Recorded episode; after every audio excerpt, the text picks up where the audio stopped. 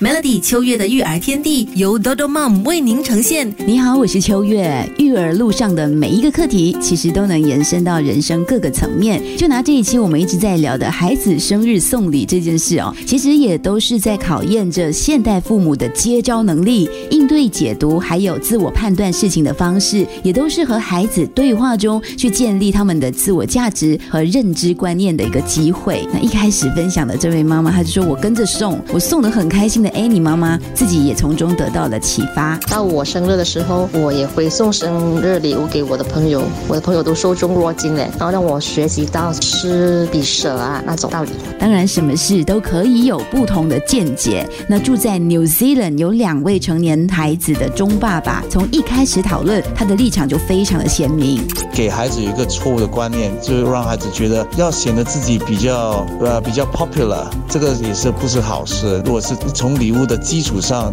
建造而来的友情是不能够 sustain 的，not sustainable。所以这个也是教孩子们，说友情应该是以真心，不是以礼物来收买。话说回来，我觉得这话题呢，也能趁机让孩子了解生日的真正意义。孩子生日其实也是妈妈的母难日啊，要送的话，当然也是先送给妈妈礼物，好不好？